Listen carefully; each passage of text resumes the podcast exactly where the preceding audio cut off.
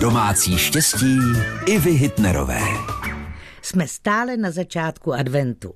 Jeho název pochází z latinského adventus, což znamená příchod. Křesťané v něm očekávají příchod Ježíše Krista.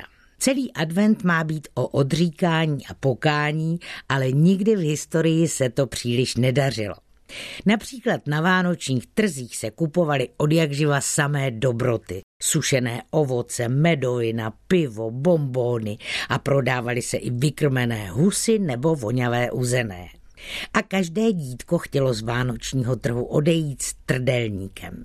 Tato typická pochoutka z kynutého těsta pochází z Maďarska.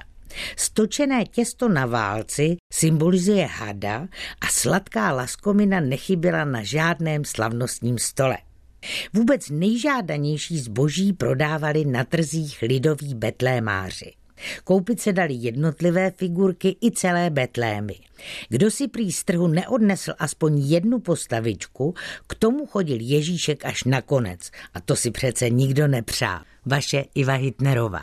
Domácí štěstí i Hitnerové, rady do domu i do života. Každý den v našem vysílání.